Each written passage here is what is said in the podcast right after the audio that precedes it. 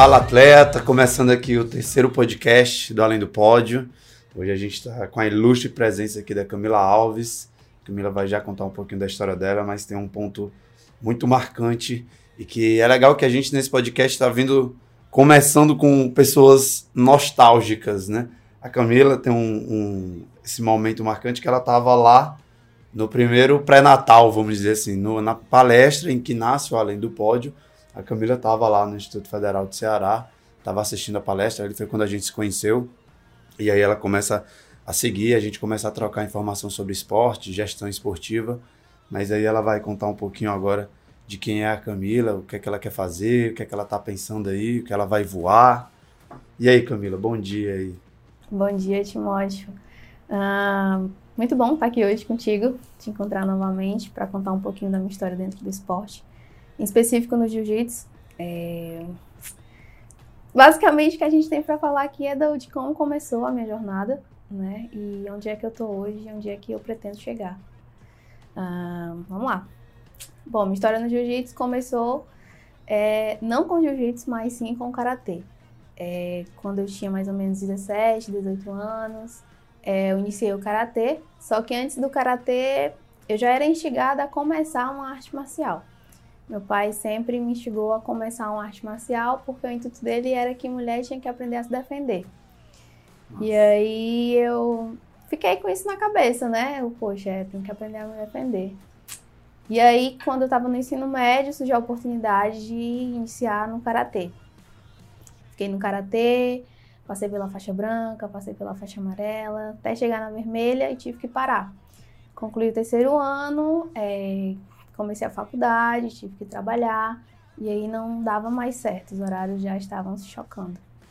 E aí passei um tempinho sem treinar, que foi muito doloroso, né? Porque eu sou uma pessoa que nunca deixou de praticar esporte, deixar de praticar assim. Então eu conheci a Rede Cuca. E aí foi quando eu comecei na Rede Cuca com o judô, que era o horário que dava para mim. E aí comecei o judô, treinei bastante, é, era muito bom para mim estar dentro da Rede Cuca, passar a tarde lá, né? Porque eu não fazia só judô. Eu fazia funcional, eu fazia futsal, mas o que eu queria mesmo era conseguir alavancar os resultados dentro das artes marciais. E aí continuei no judô, mas aí tive que parar de novo, prestes a ganhar a faixa azul. Qual motivo agora? Coisa assim de um mês, eu acho, eu ia ganhar a faixa azul. O motivo agora foram os mesmos, né? Eu tinha que trabalhar também. É, tive que trocar de emprego, e aí, iniciar em outra empresa e o horário também não ia bater. Eu tinha que trabalhar à tarde, pegando o início da noite. E aí, parei de novo. Parei e aí não, tinha, não sabia mais o que fazer. Poxa, eu já migrei do karatê, o que era muito difícil, sair do karatê e pro judô. Apesar de ser uma arte marcial, é, são coisas complementares, mas são artes diferentes. Hum. Então aí conversei com o meu sensei na época do karatê para migrar pro judô e aí ele questionou: não, Camila, você ainda é vermelho, o que você vai fazer no judô? Você não conhece a arte direito ainda.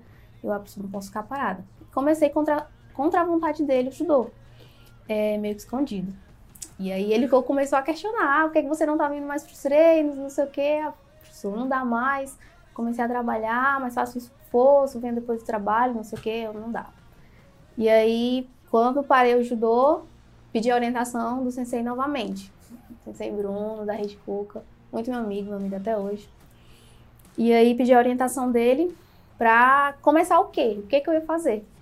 E ele, ah, por que você não começa o jiu-jitsu? Eu sei que tu já tá aí pulando de galho em galho, sem fixar um tempo bom em nenhuma arte. Mas começa para você não ficar parado e quando você tiver um tempo, você volta novamente pro judô. E aí eu comecei. Comecei o jiu-jitsu, é, passava a manhã toda na rede Cuca, só treinando jiu-jitsu. E aí foi me apaixonando. Não era de fato o que eu queria, porque a minha paixão pelas artes marciais foi sempre a parte. É, o estilo de vida que as artes marciais me proporcionavam, a filosofia que a arte me proporcionava. É, era algo muito além das técnicas. É, com certeza. E aí comecei o jiu-jitsu e eu sempre achei aquela pegada do jiu-jitsu um pouco muito bruta. Achava muito bruta, assim, e tinha medo de lesão muito medo de lesão. Apesar de no judô você também, se você não sabe o que é dar, você é lesionado fácil também. E aí comecei, mesmo com medo. Comecei, É, e sempre falava pro professor, ah, professor, mas eu quero voltar pro judô, não quero ficar no jiu-jitsu. Quero voltar, eu quero voltar. Ele, então arruma tempo, se vire. Aí não tinha o que fazer, não dava. E aí mantive, mantive o jiu-jitsu forte. É, até que eu decidi ficar por lá mesmo e conquistar alguma coisa dentro da modalidade. E tá conquistando, né? Bastante coisa. Nossa. É, já não costumo dizer que sou eu, né? Mas sim eu, o Rafa e a minha equipe.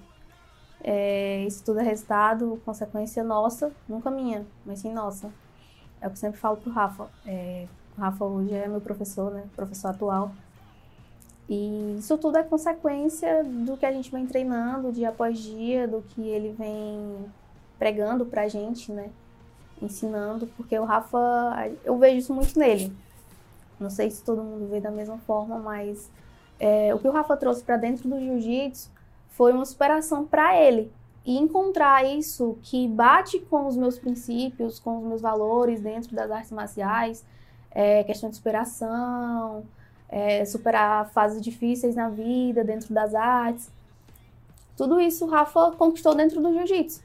E ver isso nele, para mim, foi inspirador e é inspirador. Apesar de eu, de, eu, acho que ele nem sabe, assim, que eu sei por cima a história dele. Exato. Mas eu, eu falar agora. mas eu sei. É, e eu sempre falo para ele que ele é inspiração. Ele é inspiração pela história dele. É, ele me inspira bastante. E é o que eu sempre falo dentro do dojo, dentro do tatame, né? Eu acho que acima de tudo ali tá, tá o respeito. O respeito, a humildade. É tanto que eu tava falando agora há pouco. É, o judô, o jiu-jitsu, ele. Às vezes chega aquela galera lá, muito marrenta, ah, eu sou azul, sou de outra equipe, cheguei agora, vou mandar ver aqui e tal. E não é assim, cara, eu vejo, vejo outra coisa, sabe? Eu vejo que os valores que estão inculcados dentro das artes marciais são maiores, são coisas mais importantes, que a gente a questão de valorizar o próximo, a questão da humildade. Aí é o que eu falei também. Ah, neguinho chegou com humildade, passa o carro. Passa o carro para ele ver se ele volta amanhã. E às vezes não volta, né? Mas é isso aí. Que massa. E realmente eu lembro, Rafael, alguns anos atrás, acho que foi 2017, quando a gente fez o processo de coaching lá, acho que final de 2016, na verdade, teve uma fase muito punk, né? Ele tem uma história de vida surreal. Que massa. É bom dizer isso para ele, porque eu dizia muito isso também para ele, cara, você é inspiração, bicho, a tua história de vida, você é um vencedor do caramba. E ele às vezes ficava, não, que é isso, não sei o que e tal. E ele é muito, muito surreal, assim, um cara sensacional de conviver e de treinar. Você deve estar tá vendo isso melhor do que eu, né? Eu tive só os encontros ali do coach, mas com ele, com certeza, quem treina com ele deve pegar aquela essência que aquele cara tem demais. Sensacional. Que bom que você está treinando bem, bem acompanhado aí. E aí você só contou a, a, cronologia esportiva, né? Como é que tu entrou? Por que, que você entrou na faculdade? Que faculdade você escolheu? Por que você escolheu? Conta aí. Bom, é, como você já sabe, eu sou formada em gestão desportiva de lazer pelo IFCE. É, uma coisa que a gente bate muito na faculdade de gestão, que é um curso que poucas pessoas conhecem de fato e sabem que tem aqui em Fortaleza, é que a gente às vezes fala que a gente não escolheu o curso. O curso acabou escolhendo a gente. A gente buscou conhecer o que era a gestão do esporte, o que era a gestão do lazer, e acabou se apaixonando um pouquinho pela área, né? Acabou gostando mais do que o esperado. É, eu trouxe um pouco dessa gestão, da minha formação, para dentro da, da minha vivência dentro do, do esporte como atleta, né? É, gerir a minha carreira, eu mesma gerindo a minha carreira, se torna, digamos, um pouco mais fácil, né? Porque os conceitos e conhecimentos que eu sei, eu pude aplicar na minha vida dentro do esporte. Mas assim, é, eu acredito que essa parte da gestão eu tenho atribuído muito aquilo que eu preciso para adquirir resultados melhores. Seja desde o treino no tatame, de jiu-jitsu propriamente dito, é, seja na musculação, seja na alimentação. Eu acho que eu tenho mais gerido essa parte e a questão também de tentar, mesmo que de forma ainda não efetiva, eu acho, formas de patrocínio. Uhum. né? É, hoje eu conto com um apoio forte de onde eu trabalho, da Fitinal. Fitinal é uma clínica multidisciplinar.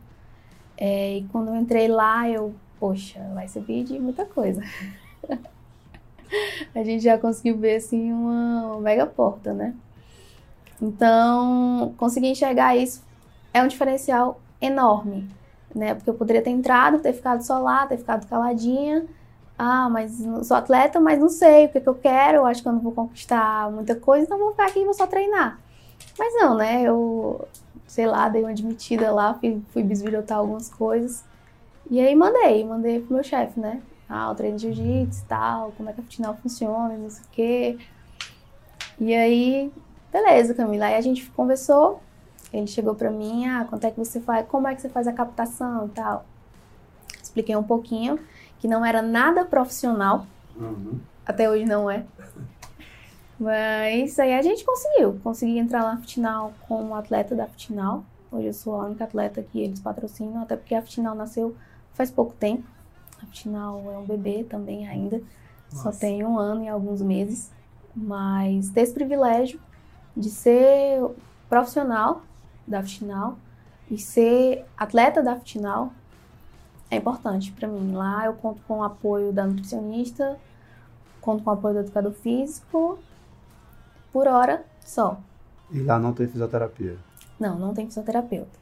Lá só tem. No Cuca tem fisioterapia? Sim, aí no Cuca é, é diferente. Aí a gestão é um pouquinho maior, né? Aí já complementa. A final complementa a nutrição, alimentação e treino. E a Rede Cuca complementa com fisioterapia e psicólogo.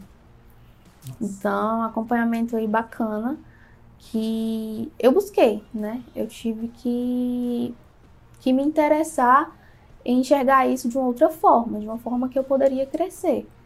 Não só fazer por fazer, mas sim para gerar bons e melhores resultados. É, então você disse que não é profissional, mas você hoje tem uma equipe multidisciplinar com você.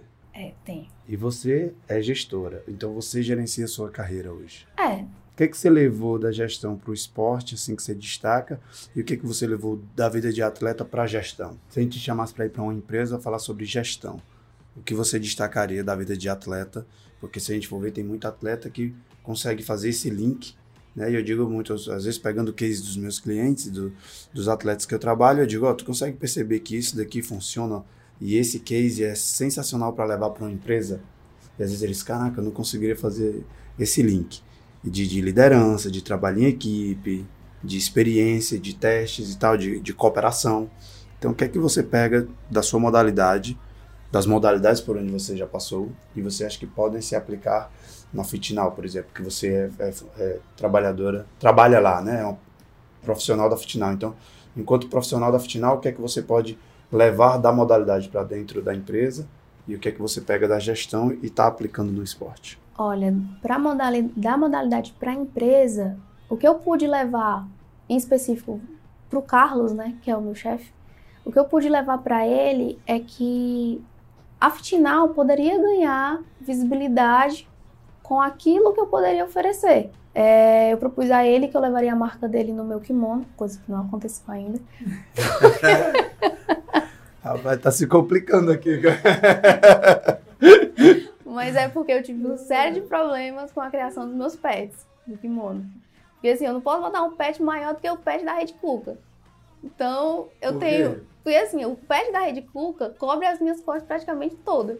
Então, eu tinha que botar um pet grande da final, mas que ficasse bacana, e a final é um nome. Se eu botar na perna, vai ficar feio. Se eu botar aqui nas costas perto do bumbum, também vai ficar feio, vai ficar muito baixo.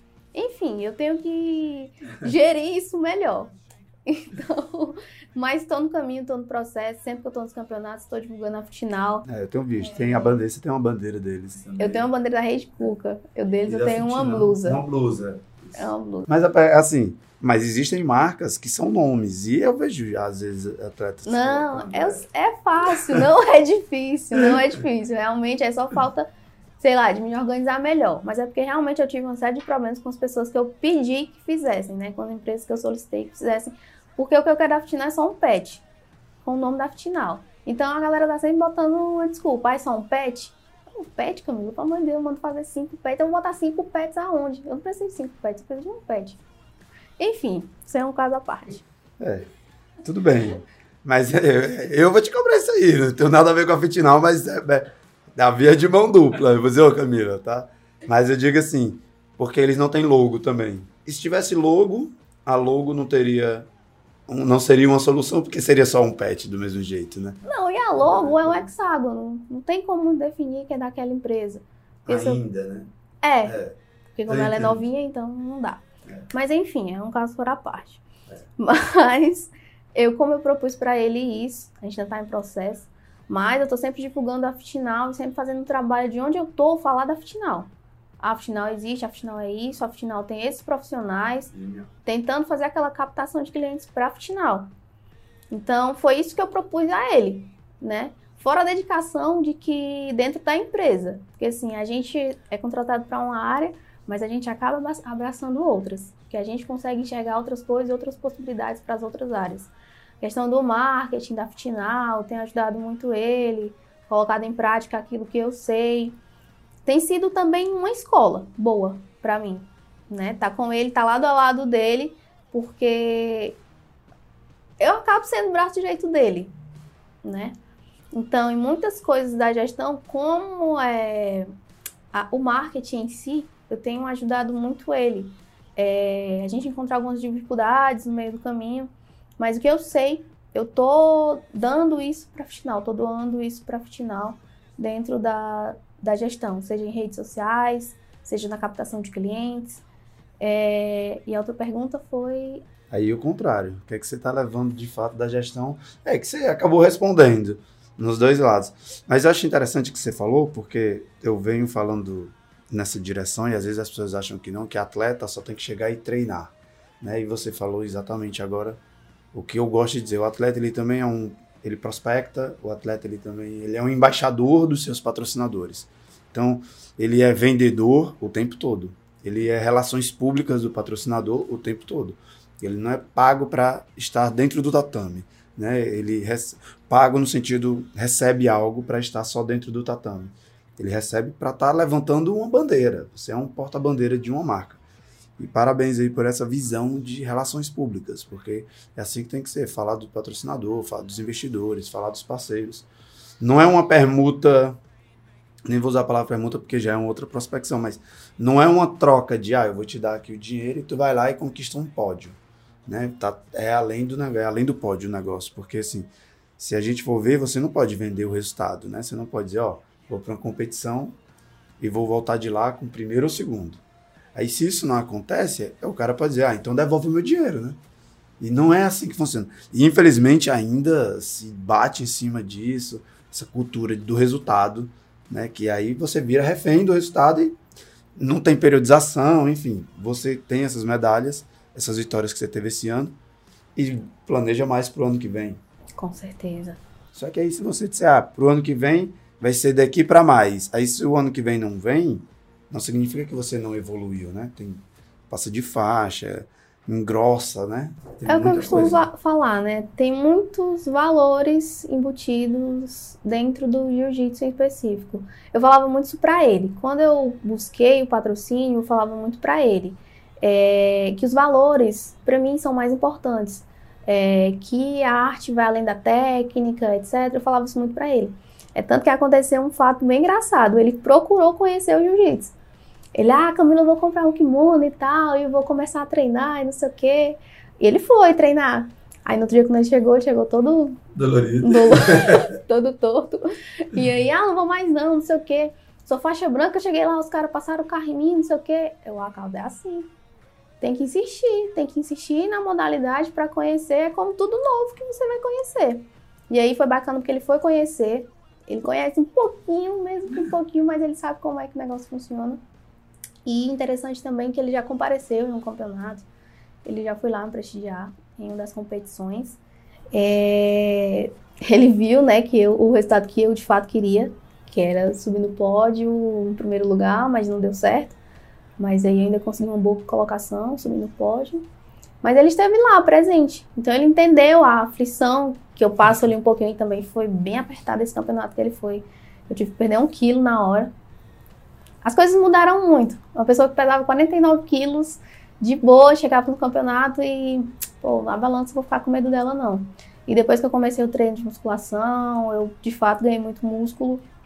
E aí é um pouco tenebroso no dia da competição, com medo de não bater o peso.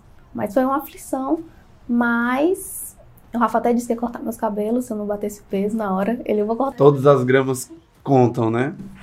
Mas deu certo. Diz uma coisa, o que que te fez decidir competir nesse nível que você está competindo hoje? Porque você falou que queria um, um lifestyle. E eu concordo, realmente acompanho o jiu-jitsu há muito tempo.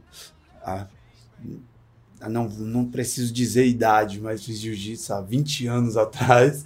Então, assim, ainda era o Bertrand, alguns nomes antigos aí, o pessoal do Sozinho. E, e, é uma cultura diferente. Você tem um estilo de vida diferente. De lá para cá, vem acompanhando. Gosto de tudo que é competição. Então, venham vendo outros eventos aí, a gente vai já falar de, de campeonato em si.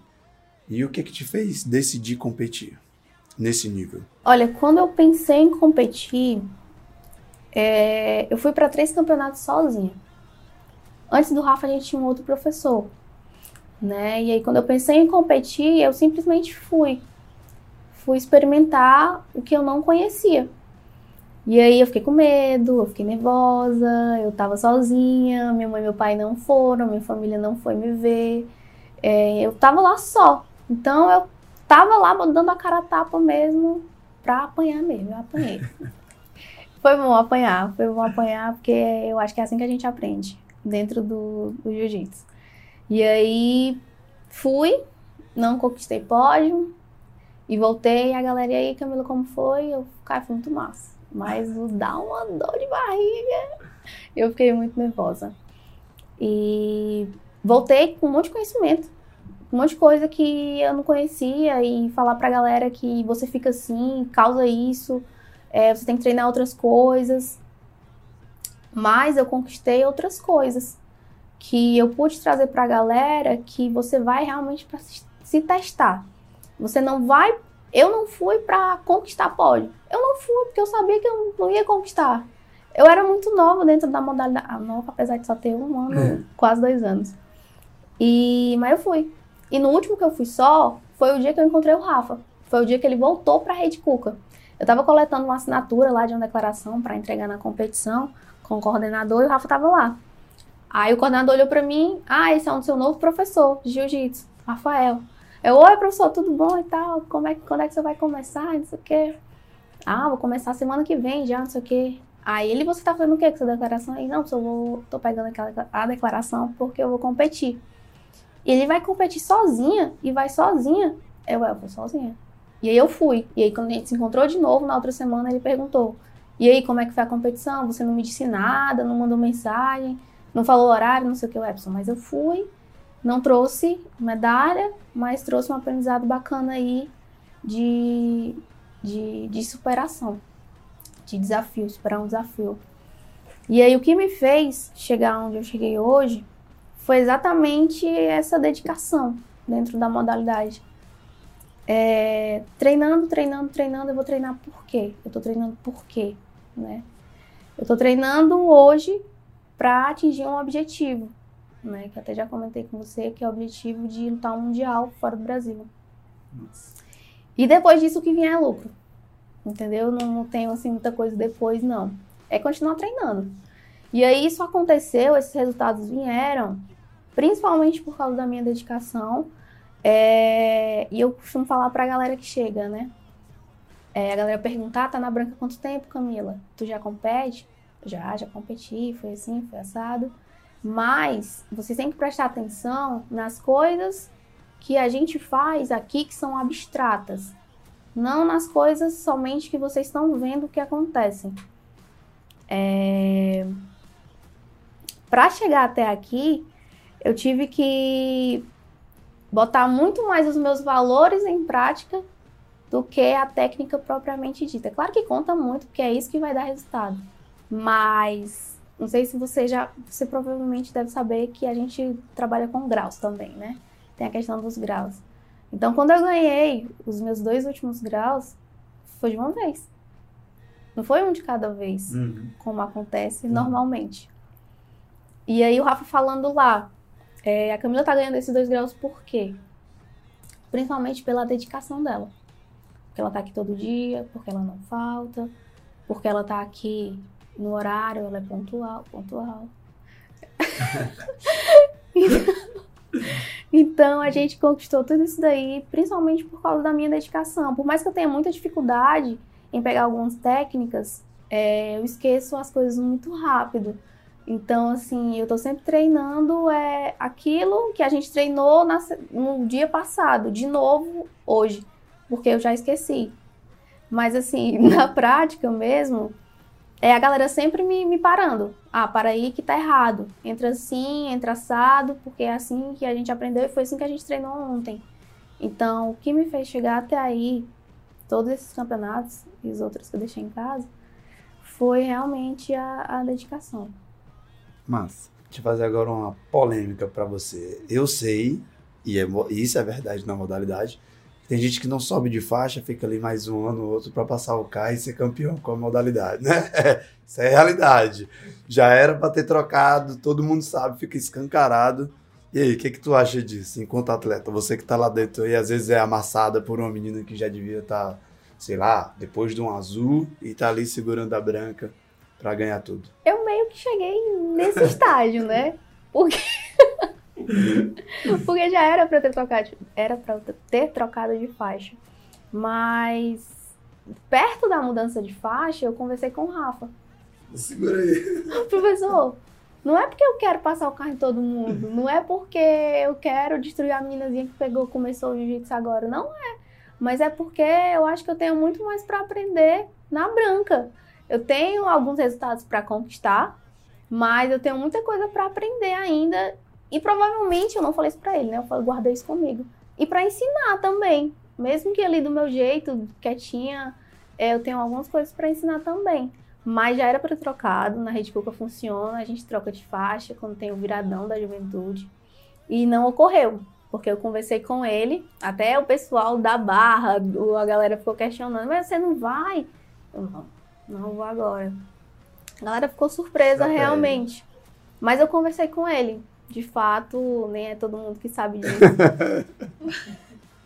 Agora vai ser. Mas eu conversei com ele e aí ele disse para mim, até brincando, Rafa é muito brincalhão. Camila, quem define isso sou eu, não é você. Aí eu, não, só não tô definindo nada, só tô pedindo, quase, quase que implorando. Mas aconteceu de eu ter conversado com ele de fato. Até porque antes dele, é, eu até tinha falado para ele, professor, eu tô pensando em desistir. Eu já eu ia desistir da modalidade, ia começar outra coisa, devido a outros fatores. É, a forma de ensino, né? Não tava, algumas coisas não estavam me agradando. E aí eu pensei em desistir da modalidade. E esse foi um dos fatores, né? Eu comecei com é eu comecei o jiu-jitsu de novo com ele. Então eu tinha tenho uma bagagem aí boa para pegar com ele. Mas em relação a essa galera aí, que eu meio que tô no meio, né? Mas eu acho que assim, é.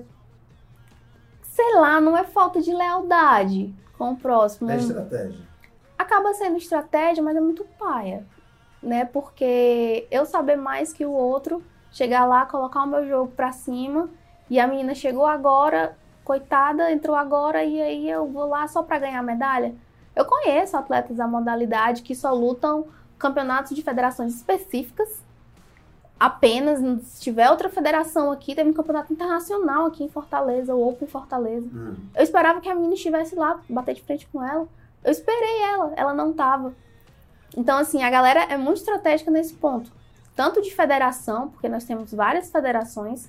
É, eu vou lutar campeonato da federação tal, apenas só para conquistar a medalha. E essa questão também da mudança de faixa. Mas assim, eu já tive a sorte de, de não pegar meninas assim. Uma menina que eu batia muito de frente com ela nesse campeonato de Abu Dhabi, a gente fez um final bacana, que foi onde eu ganhei dela. Poxa, ela passou o carro em mim no Nordeste. Ela passou o carro em mim, aí eu levantei, eu, pô, você tá muito boa, parabéns. Que evolução, tá muito massa. E aí, quando eu fui ver, semanas depois, ela pegou azul. Aí eu fui bater as datas. Eu, peraí, ela já era azul quando ela lutou comigo? Eu não vou admitir isso aqui. Não, mas não era. Ela tinha realmente pegou depois. Quando a gente lutou, ela era branca. E aí, no, no penúltimo campeonato que teve, na verdade, né? É, foi o que a gente lutou. Ela não era azul ainda e agora ela pegou e a gente não vai mais se bater, provavelmente até o, o meio desse ano.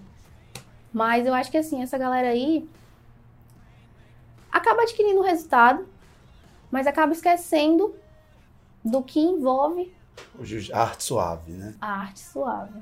E aí eu vou levantar o contrário agora também. E quem passa faixa, né, gradua para segurar aluno, que também tem muito isso, né? Dá grau, dá grau, dá faixa para segurar atleta e tudo. Por que, que eu falo isso rindo, se brincando? Mas é porque assim, eu acho isso principalmente promover sem merecimento, né? Eu sendo bem sério agora. Eu acho que segurar a faixa por estratégia até que seja realmente alcançado uma performance, uma, uma conquista, né? Titulação mesmo, ok. Mas daí é você fazer cerimônias de, de graduação e promover atletas de diversas modalidades que tem faixa, graduação, é, enfim, não só, não só jiu-jitsu, várias artes marciais, é um desrespeito com a periodização, que é uma coisa que eu gosto de falar, né? Você vai cair de paraquedas numa outra faixa e vai ser destroçado. Então, enquanto você promove para evitar que ele pare, na primeira vez que ele for treinar com alguém naquela mesma faixa, ele vai parar, porque ele vai ser, ele vai dizer, opa, eu tô na marrom, na marrom isso não vai acontecer, mas sei lá, tô na azul, mas não sou azul, né? Como às vezes isso acontece, né? Tô há um tempo longe, mas quando a gente conversa sobre isso, com quem está na modalidade, acontece com a amarela, né? Vocês para tirar da branca, joga ali uma amarela sem a devida graduação dentro da branca. É, a galera que é juvenil, né? Exato. A galera do juvenil troca de faixa, é, vai para amarela. Mas assim, a, a, mesma coisa que acontece, por exemplo, quando um, um roxa vai dar aula. Um roxa não é, não pode dar aula. Entendeu? O certo, certo, certo mesmo, é chegar na preta e aí eu posso dar aula, né? Eu posso ensinar. Mas eu, o que eu acho dessa galera aí, Timóteo, é que vai chegar um momento em que eles não vão ter os resultados que eles querem. E aí, como vai ser? Eu não vou poder regredir. Eu tenho que avançar. É. E aí, como vai ser? Eu vou estagnar na azul. Oito anos na mesma faixa. Eu vou... eu vou, eu vou parar na azul, ou eu vou mudar de equipe para me se manter na azul, eu vou ficar pulando de galho em galho, sem poder alavancar os meus resultados. Uma hora ou outra eles vão cair. É. E aí eles vão aprender da pior forma que é RP. É chato dentro do tapão, né? Massa, massa, legal. Bom saber disso aí. E eu acho massa essa estrutura que a Rede Cuca hoje oferece, porque há um tempo atrás eu trabalhava no Cuca Barra, né? Com a Manu, que a gente começou essa parte da fisioterapia, com o coach esportivo lá. Hoje está bem mais difundido, arraigado. A visão holística do atleta, né? De ter a fisioterapeuta, de ter a parte mental, acompanhamento, tudo. E hoje tá alcançando esse nível de competição, não só no jiu-jitsu, né? Tô falando da Rede Coa como um todo, que eu vejo os meninos do triatlo que eu admiro muito. Os vi pivetes demais, né? Há anos atrás, assim, bem pequenos, e hoje arrebentando aí tudo. Acho, eu acho isso muito, muito massa mesmo. E aí, queria saber de você, por isso que eu vou falar do Cuca, e a gente falou de Fitinal, como é a tua prospecção? Você tem dois grandes nomes no kimono, entre aspas, no kimono, tá faltando o pet da Fitinal. Mas ok, tá lá no seu kimono. Como é que é a tua prospecção desses patrocinadores, desses investidores, dessas empresas? Como é que você marca a reunião? Dá um feedback de como você faz isso ou de como você pretende fazer, como você pensa fazer. A profissionalização da, da do, do, produto da atleta Camila Alves. Pronto, vamos falar da Rede Puca, né? Foi onde eu comecei de fato. Lá na Edpuca, a gente tem uma programação bacana, que é eles mesmos solicitam a nossa participação nos eventos ou eles mesmos marcam com os atletas em específico. Né? Então não tem muito essa de eu chegar e marcar algo, solicitar algo, não é bem assim. É parte mais deles. Como agora mesmo recente, a gente vai ter uma reunião com todos os atletas da Rede Cuca, com a presença do prefeito, né, do secretário, Júlio, Júlio é um amor, é, com o Júlio. Então, assim, as orientações partem mais deles do que da gente. Mas, assim, aquilo que a gente pode fazer como diferencial a gente faz. O Rafa costuma falar, ei, vamos usar a Camila nas redes sociais porque ela é boa. vamos fazer uma rifona aí pra Camila fazer porque ela é boa, ela vende tudo e tal. Mas assim, sempre que a gente pode fazer algo diferente pela rede, a gente está fazendo. Como é início das matrículas. A gente tem meio que por obrigação divulgar para a juventude que as matrículas ocorrem em tal data, ocorrem em tal dia e fazer essa captação de jovens para entrar na rede Cuca.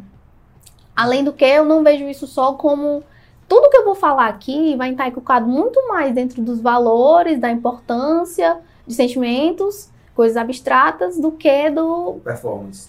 É. Então, a gente tem essa obrigação de fazer essa divulgação para a juventude, né? E tá sempre nos eventos, nos eventos da Rede Cuca. Nossa. Já com a Fitinal, a gente conversa mais, a gente conversa sobre tanta coisa da empresa que quando surge a oportunidade de falar do jiu-jitsu, da modalidade, do esporte, aí a gente conversa mais um pouco. Quando tá perto dos campeonatos, eu passo o cronograma dos campeonatos, como vai ocorrer agora em 2020, é de passar os, o cronograma dos campeonatos do ano para o meu chefe, para ele saber em que datas eu vou estar ausente e tudo mais, acontece mais assim. Mas em termos de gestão, assim, de algo bem estruturado, eu não tenho ainda, não tenho. Recentemente eu consegui uma parceria é, com, uma, com a galera que fornece suplementos que tem a parceria com a Fitnal. Então eu consegui uma parceria meio que diferente. É, eu tenho um desconto bacana com eles para comprar suplementos e tudo mais. Mas, assim, eu sempre ofereço para eles o que eu tenho, o que eu posso. Eu posso fazer no momento isso. É, mas a gente, eu não tenho assim algo estruturado é, de sentar com patrocinadores. O que eu tenho de fato é mudar a minha carreira, é de permanecer só no esporte. Quer viver do esporte. Por um tempo. Então, para isso ocorrer, para eu conseguir viver do esporte, aí sim, eu, eu tenho isso em mente. Eu tenho poucas coisas estruturadas em relação a isso. Mas eu não tenho algo formatado de fato. Assim, como eu vou conseguir isso passo a passo? Eu tenho alguns projetos em mente e tudo mais para colocar agora é, em 2020, mas não é nada de fato que eu já tenha batido o pé, né? Mas eu estou buscando aperfeiçoar isso, mas não tem nada assim bem formatado. Sobre 2020, você falou agora que tem algumas coisas para o ano que vem. Quais são teus próximos passos? O que é que tu tá que você pode contar também que você tá bolando aí para 2020? 2020 vai ser um ano assim de novas conquistas, né? Novas novas medalhas. É, e assim, eu já conversei um pouquinho com meu chefe sobre isso. Eu tô lá com eles, mas não é de fato o que eu quero, né? Eu tô lá com ele pelas necessidades da vida, né? Mas não é o que eu quero realmente. Mas eu já conversei um pouquinho com ele ele já está ciente de algumas coisas. Mas eu pretendo sair da Fitinal. Eu espero continuar com o patrocínio da Fitinal. Era o que eu ia dizer. E eu espero que o podcast saia depois disso. Né? Não, mas ele já sabe. Ele já sabe. A gente já conversou muito, muito sobre isso. Já é de ele entender o que, é que eu de fato quero. Né? A gente já, ele já me chamou para conversar em relação a isso. Mas é porque assim, na Fitinal, não tem muito assim para onde eu ir agora, né? Eu exerço uma função que é atendimento ao cliente. Então eu tô lá e não tem muito assim para onde crescer agora. Mas eu sei que a Fitinal vai crescer muito, vai escalonar aí bastante. E ele vai conseguir é, cumprir os objetivos dele, que é abrir as sedes da Fitinal em outros locais e tudo mais. Mas eu tenho isso em mente, de abrir mão da Fitinal. É, conseguir novos patrocinadores é, e conseguir de fato formatar é, essa minha captação. É, como eu vou buscar, o que mais que eu posso oferecer para eles, né? Então, assim, às vezes eu tento até permutas. Eu tenho amigos que são fisioterapeutas, então quando eu quero um atendimento mais próximo, assim, algo na semana que eu preciso, aí eu faço uma permuta com eles o que eu sei de, de marketing, eu comprei um, curso muito massa de marketing, só pra. Eu comprei um curso de Instagram, na verdade, só para fazer essas coisas, ajudar os colegas. Eu tenho uma galera aí que é psicóloga, fisioterapeuta. Então, às vezes eu faço essas perguntinhas com eles. É, de um atendimento e, ah, deixa eu melhorar isso aqui para tu, deixa eu te ajudar nisso. E aí a gente consegue. Mas não tem nenhum cronograma, assim, de fato fechado, como eu te falei. Nossa, eu uma coisa, você está muito mais perto de, de viver do esporte do que você imagina, de verdade, porque assim, você acabou de falar uma coisa que é muito vanguarda, assim, é muito vanguarda na cabeça de, de atletas e na cabeça de quem trabalha com esporte, que é você entregar a solução que a pessoa precisa e não o que você quer entregar. Tá entendendo? Por exemplo, é, é, o teu amigo, isso que você falou, vou, vou, só tentar explicar que acho que você nem sabe o poder que você tem na mão. É, é, você tem um conhecimento sobre Instagram, que não tem nada a ver com a sua modalidade. Tá? Mas uma, um fornecedor de serviços precisa desse teu conhecimento. E você precisa do serviço dele.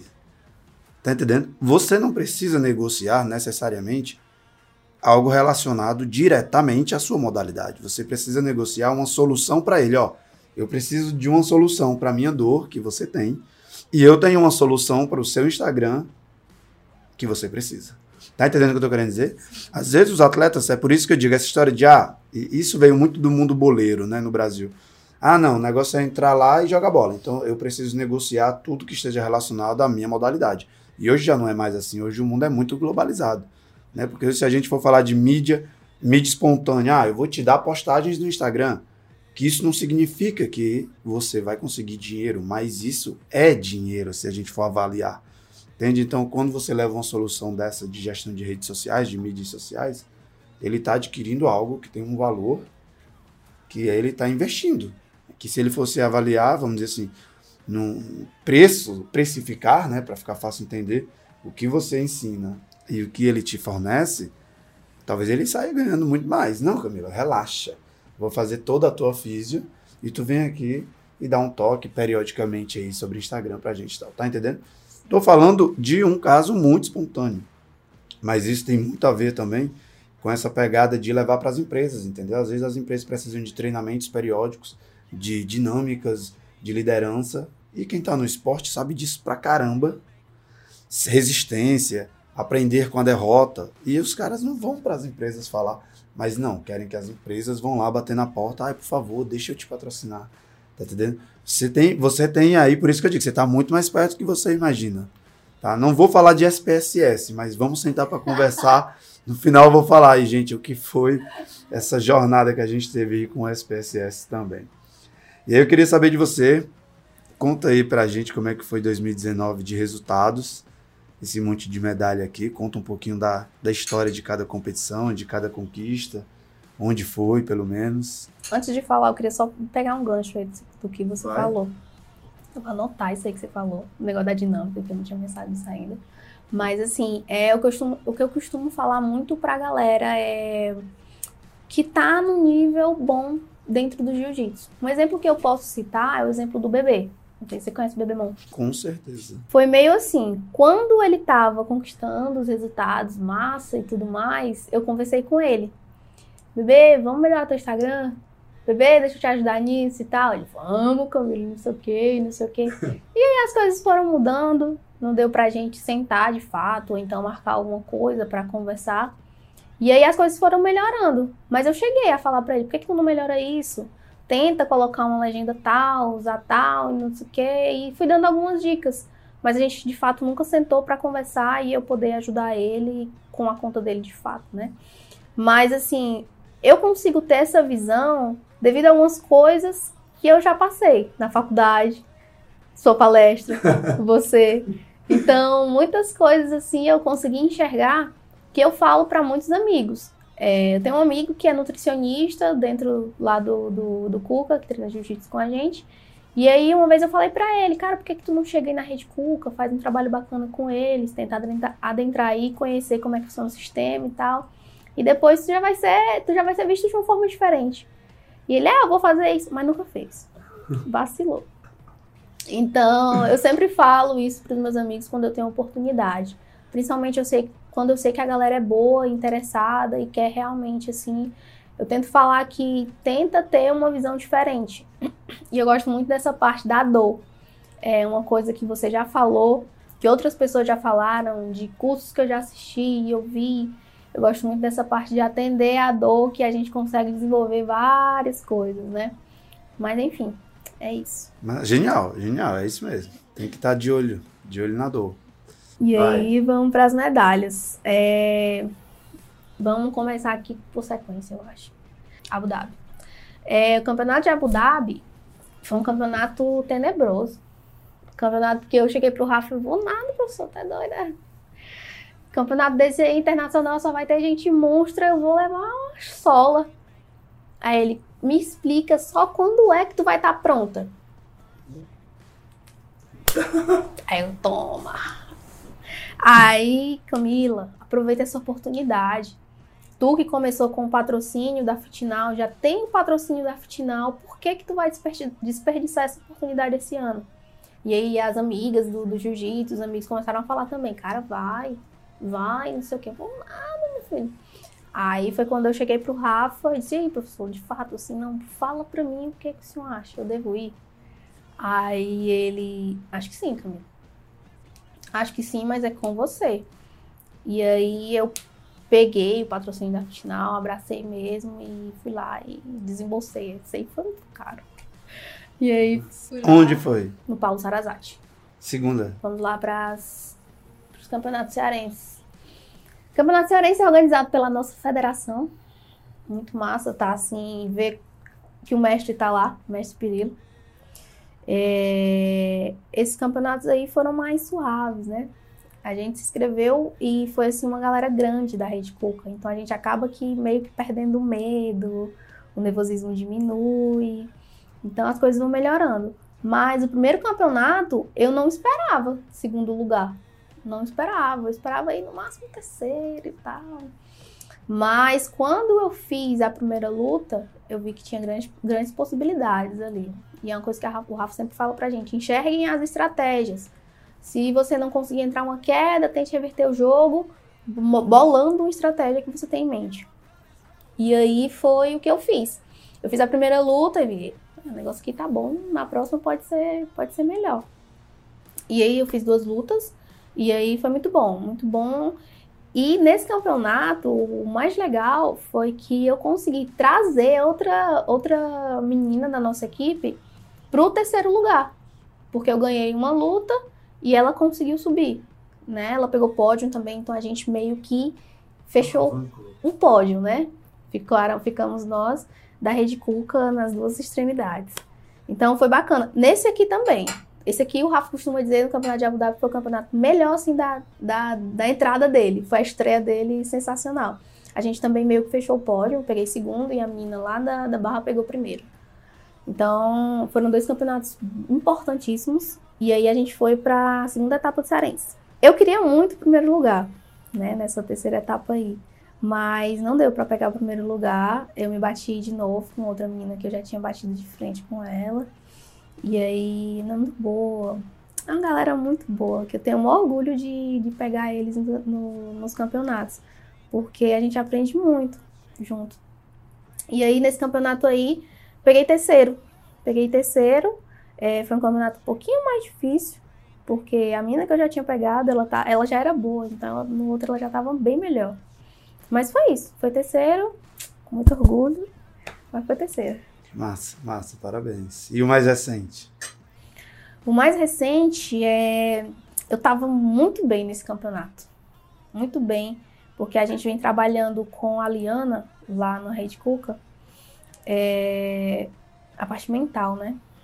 psicóloga esportiva, que chegou aí para abraçar a causa junto com os atletas.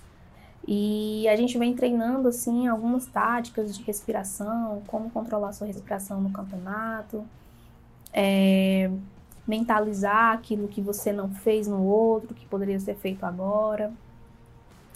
Foi um campeonato sensacional assim, porque foi virada de jogo. Eu comecei perdendo, né? Eu comecei perdendo, a menina conseguiu fazer 2 a 0 em mim e eu fiquei louca dentro do tatame. O que, que eu vou fazer agora? E aí foi Quando terminou a luta, foi o que o Rafa falou pra mim. Parabéns, me fez muita raiva, mas conseguiu virar o jogo. Aí a gente conseguiu virar aí, foi um pouquinho suado, porque a menina que eu enfrentei, é, às vezes as pessoas costumam ficar com boatos, né, antes das lutas. Ah, vou pegar quem? Aí olha assim, aí faz uma cara de mal assim, aí eu, pode vir. aí a pessoa já tava comentando, né, ah, a Isabela vai pegar a Camila. E aí já tinha enfrentado uma menina que é amiga dela, que eu perdi pra ela.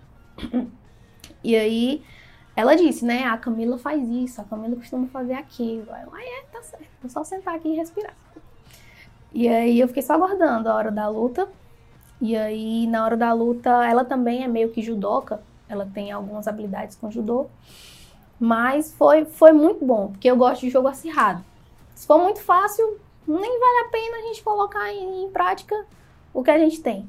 Mas com ela foi um pouquinho mais difícil. É, realmente foi bem estratégico, assim, porque eu costumo jogar de passador. E ela me chamou pra guarda. Então eu gostei, né? Eu consegui sair da guarda, consegui fazer um jogo bacana, apesar dela ter conseguido ganhar os dois pontos dela. A segunda luta, que era para eu ter pegado primeiro, foi só detalhe. Muita besteira, assim. Ela pegou o primeiro lugar, é, mas você vê, assim, as coisas que os atletas costumam sempre fazer nos outros campeonatos. Essa menina que pegou o primeiro lugar, ela já tinha pegado uma amiga minha e ela tem uma tática e ela queria colocar em prática comigo. O fato de eu não ter deixado, para mim já foi superação. Ah, ela vai colocar o joelho na barriga em todo mundo, mas ela não vai colocar. Então já não deixei. Então assim, consegui enxergar mais coisas, né, dentro do jogo, mas fui vencida também pelo cansaço. É, o gás acabou na hora e eu fiquei procurando e já não via mais. E aí acabei perdendo. Mas eu costumo dizer que as minhas derrotas, assim, nas finais, são todas alegrias, porque eu perco para pessoas boas, né? Eu perco o pódio para pessoas boas, mas não perco as outras coisas, o aprendizado, né, com elas. É legal. Agora eu vou te perguntar, a fadiga mental aí, para tu estar tá mentalizando o antijogo da menina. Você... Tu ficou tão pensado em fazer um. tão concentrada, tão pensada, tão concentrada em fazer um antijogo, vamos dizer assim, né? Não, isso. Isso ela não vai fazer. Não, mas ela já tinha passado minha guarda. Ah. Ela já tinha passado minha guarda. E aí, eu sei que quando ela passa a guarda, ela é quer colocar ela o joelhão joelho. da barriga. E dói demais, cara. Eu não ia deixar ela fazer isso comigo, não. Eu fico assim, ah, você é doido. E aí eu, não, vai não. E aí, mas eu ainda tentei, né? Na verdade, eu comecei bem, e aí eu fiz cagada, como o Rafa costuma dizer, e não fiz o que era para ter feito. Mas eu comecei bem. Mas foi só isso mesmo, foi detalhe. E no final, quando ela já tava ganhando e o gás já tava acabando, ela quis fazer isso e não deixei. Isso você não vai fazer. Massa. Eu acho legal que você falou duas coisas aí quando eu tava descrevendo esse, esse evento, esse campeonato do Nordeste, do, Lá não foi no Paulo Sarazate também. Nordeste, sim. Foi. As quatro, as, as quatro, quatro foram lá. Porque é exatamente duas coisas que eu, que eu falo no, no Além do Pódio sempre. Que é um é o, entrar na mente do atleta, do adversário, né? entrar na mente do adversário, esse jogo mental ali de se encarar, de linguagem não verbal, né? O ser humano é muito mamífero, então a gente tem muito isso de querer ficar ali encarando a outra, igual, sei lá, cachorro quando se encontra, a gente vê nos canais National Geographic da vida, essa coisa, isso é muito real. O atleta, ele é muito instintivo, então tem sempre esse joguinho mental, cochichando, olha, ri, né? Isso é muito massa. Sinto falta disso aí. O outro é exatamente essa ima a imagética, né? O poder da visualização, você ficar visualizando o gesto técnico corretamente, o que, que você errou, a leitura do que você errou, do que você deixou de fazer, o que você devia ter feito, que é o que o Rafa deve te dizer pra caramba ali, tu era pra ter feito isso. Então esse treino mental de repetir a cena, o gesto, isso é muito massa, porque acho que, que quem fazia isso demais e de maneira brilhante, essa, faz isso de maneira brilhante, são os grandes pilotos de Fórmula 1, que eu acho sensacional isso. Não sei se você já viu a matéria, o Rubens Barrichello, o Rubinho, de olho fechado, pegou uma caneta e ele desenhou um circuito. Qual circuito? Tal circuito, Rubinho. Ele fecha o olho e mentalmente ele sabe quanto anda assim. A... Isso é surreal, né? Por isso que eu admiro muito o Rubens e outros pilotos também devem ter feito isso, devem ter esse mapa mental da prova. Né? E isso, se a gente conseguir trazer para outra modalidade, outras modalidades, que dá para fazer, né? o esporte ele é todo interdisciplinar. Né? Não tem essa história de, não, isso é só dessa modalidade, não vamos usar e tal. Então, o esporte ele é todo cheio dessas interdisciplinariedades. Então, se a gente pega isso para outras modalidades, caramba, vamos fazer aqui a leitura, o ensaio mental do que vai fazer, do que vai acontecer, né? Que é, por exemplo, eu digo isso porque eu, acompanho os Grace lá do, do o Jiu-Jitsu Academy, eu acho, Universidade de Jiu-Jitsu, Jiu-Jitsu University, que são os que organizam o Metamores. Eu não vou lembrar o nome deles agora. E eles têm uma leitura do gesto técnico que ele faz em slow motion, ele faz acelerado, ele descreve articulações, ó, ele vai mexer ali o punho e tá. Então essa leitura do gesto técnico é puramente, se a gente for ver, a mesma inteligência espaço-temporal de um piloto desse de Fórmula 1, né? É muito massa. Então esse, esse treino mental aí arrebenta, vai, consenha, usa mais, use, use bastante, porque isso é, é faz a, separa as meninas das mulheres, né? Vamos dizer assim. Ai, gente, espero que você use mesmo bastante aí. Tem, até porque para 2020 vem mais viagens, né? Vem mais competições. A gente espera aí, Red Cuca. massa, massa. Fico feliz, fico feliz. Mas o que a gente tem feito muito desse trabalho mental que você está falando é visualizar os nossos erros. Como a gente se comporta visualizando uma luta. No último teste que a gente fez agora, assim, eu fico muito feliz porque eu estou muito bem nesse quesito respiração, é, de controle, né? Controlar o emocional. É, poxa, minhas notas estão melhorando, eu fico assim, eu fico competindo, né? Com os meninos, tirou quanto? Eu tirei nove, entendeu? Então isso é muito bom. Mas o que a gente visualiza mesmo é os erros. Os erros e como a gente se sente vendo aquele vídeo. É, a gente para pra ver que porcaria foi essa que eu fiz, dava pra eu ter entrado isso, dava pra eu ter ido pras costas e não sei o quê, e eu não fiz. Mas essa parte mental a gente tem trabalhado muito isso, visualizar os erros. Bem, eu falei tudo aqui. Você tinha um script seu aí também, falou tudo? Falei, nem falou precisei olhar, não precisei pescar. Tudo certo. Massa, massa. Pô, Camila, brigadão, muito feliz. Ah, e antes de ir embora, gente, contar essa história do SPSS, a Camila, tive a alegria também de fazer, quando a gente estava terminando a turma de, de coaching lá no Cuca, a Camila queria fazer esse TCC dela na gestão desportiva, com essa parte, né, coaching no esporte e tal, e foi fazer lá no Cuca e bora. Só que tem um, existe uma grande um grande software de, de estatística que é o SPSS. Ele não é fácil de usar, não é mesmo, né? mas ele é surreal, assim, né? Os resultados que ele dá, de combinação de, de variáveis e tal, é muito massa. E a Camila... Timóteo, Lembrando que o Timóteo não quis usar o Excel. Não existe, ó, gente, agora eu vou dizer você que está ouvindo, gosto do Excel, mas o Excel é um software de finanças, de planilha, estatística, se chama SPSS, é outra coisa. Então, a gente foi para o SPSS e disse, não, não vamos trabalhar com Excel. Nem que dê mais trabalho. Você vê que a gente vai fazer esse trabalho junto, mas vai usar o SPSS e nasceu um trabalho muito massa. Até hoje eu ainda tenho aqueles questionários guardados. Volta e meia eu estou arrumando de novo ali o escritório. Não, essa pasta fica, eu tenho aqueles feedbacks guardados. E a gente vê que se todos, né, não vou dizer todos, vamos dizer assim, se o esporte brasileiro, mas vamos pensar local, pensar global, agir local, se o esporte cearense usasse mais software, SPSS, estatística, perguntas, né? É, se a galera decidisse estudar um pouquinho mais, acho que a gente podia estar no outro patamar, porque a gente tem muita massa, massa bruta, a gente tem muito talento, a gente é um grande celeiro de atletas, mas eu acho que fica muito na prática esportiva por si só, a prática pela prática, tá entendendo? Vamos fazer mais do mesmo. E aí a gente bate no teto, porque a gente não tem equipe multidisciplinar precisa demais, para ontem, de equipe multidisciplinar, porque aí a gente consegue ver o todo. E quando fala de equipe multidisciplinar, a gente fala de estatística. Se for pegar uma menina dessa que você entende a leitura do jogo dela, é só filmar e ver, não, tantos minutos. Eu aprendi isso numa de bola. Eles diziam, o primeiro arremesso é em um determinado lugar. Os goleiros, conversando com os goleiros. A primeira bola desse cara é naquele mesmo lugar. E quando ele acerta, depois ele arremessa naquele outro lugar. E quando ele erra, ele tenta mais uma vez. Então, o ser humano, ele, o atleta, ele tem essa leitura. Tá entendendo? Então, se você pega para ver a estatística, pô, o primeiro golpe dela vai ser quem entra com esse tipo de guarda vai vir com essa mão da direita e tal. Então, assim, é, essa estatística é uma coisa que pode te abrir muitas portas aí. Então, não precisa você usar o SPSS, que eu sei que você não vai querer. Pode usar um Excel da vida. Mas. Gente, mostrar pra galera que é mais massa do que o Excel. Muito mais, muito mais. Não tenho dúvida. Que espero que a Office não venha me processar. mas o SPSS não estou ganhando nada, mas ele é mil vezes melhor que o Excel. E essa, e esse, essa análise estatística é, é uma coisa que pode também fazer um grande diferencial. Mas aí, depois desse podcast, a gente marca em um outro café, outra conversa, a gente Entregar conversa todos mais. os meus resultados, Tamo tu joga junto. tudo Eu no jogo, né? Eu quero ver o que as meninas fazem.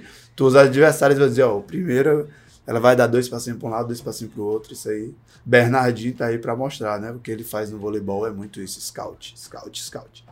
Mas é massa. Obrigadão, Camila. Fico feliz de estar aqui, da gente estar dando risada junto, esse bate-papo. Espero poder contribuir aí, que esse podcast também te ajude a prospectar novos patrocínios e que você coloque o pet de todos eles nos seus planos.